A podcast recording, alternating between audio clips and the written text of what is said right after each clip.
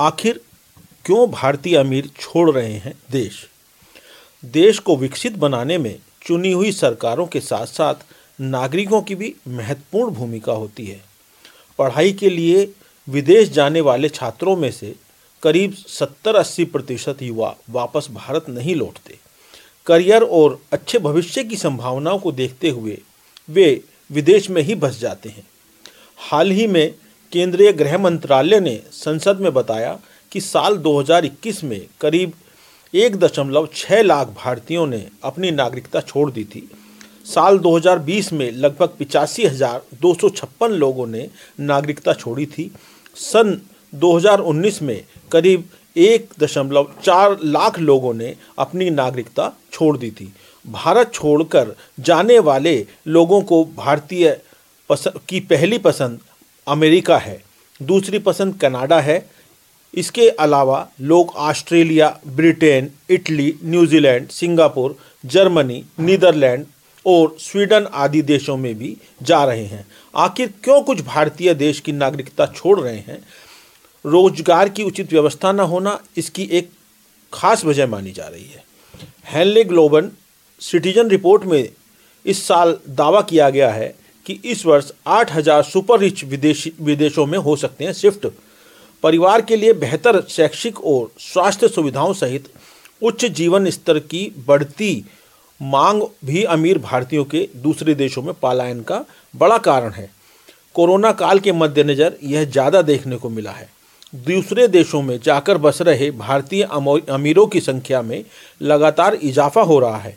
एक रिपोर्ट के अनुमान है कि इस साल वर्ष दो हज़ार बाईस में तकरीबन आठ हज़ार सुपर रिच लोग भारत छोड़कर दूसरे मुल्क में जाकर बस सकते हैं।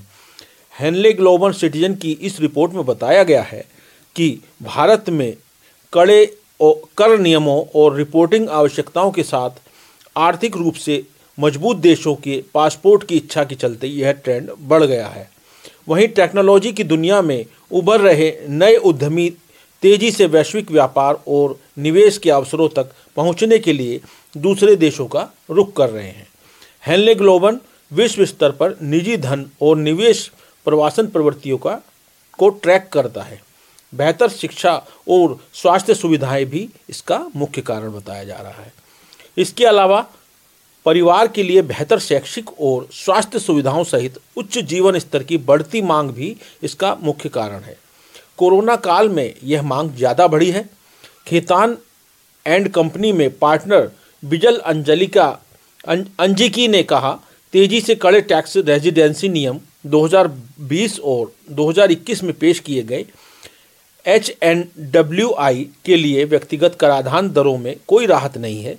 साथ ही वीज़ा मुक्त यात्रा की इच्छा भी इसका मुख्य कारण है। रिपोर्ट में यह भी कहा गया है कि आने वाले सालों में देश में अमेरिकी डॉलर करोड़पतियों और अरबपतियों की संख्या यूरोपीय देशों की तुलना में बढ़ेगी। अगले दस सालों के बारे में बताते हुए कहा गया है कि भारत में अस्सी प्रतिशत वृद्धि होगी, जबकि अमेरिका में केवल बीस प्रतिशत और फ्रांस, जर्मनी, इटली और यूके में दस प्रतिशत की वृद्धि होगी।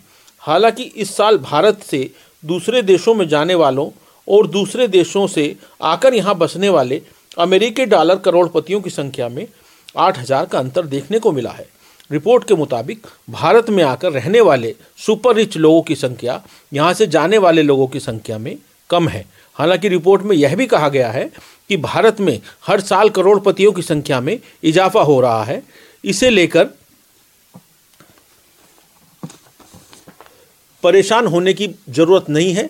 वहीं रिपोर्ट में इस बात की भी उम्मीद जताई गई है कि भारत का जीवन स्तर और बेहतर होने के बाद भारत में समृद्ध व्यक्तियों की वापसी बढ़ी है। न्यू वर्ल्ड वेल्थ में अनुसंधान प्रमुख एंड्रयू एमोल्ड ने कहा, हम उम्मीद करते हैं कि दो हज़ार इकतीस तक एन एच डब्ल्यू आई की आबादी में अस्सी प्रतिशत की वृद्धि होगी, जो इस दौरान भारत को दुनिया के सबसे तेज़ी से बढ़ते धन बाजारों में से एक बना देगा।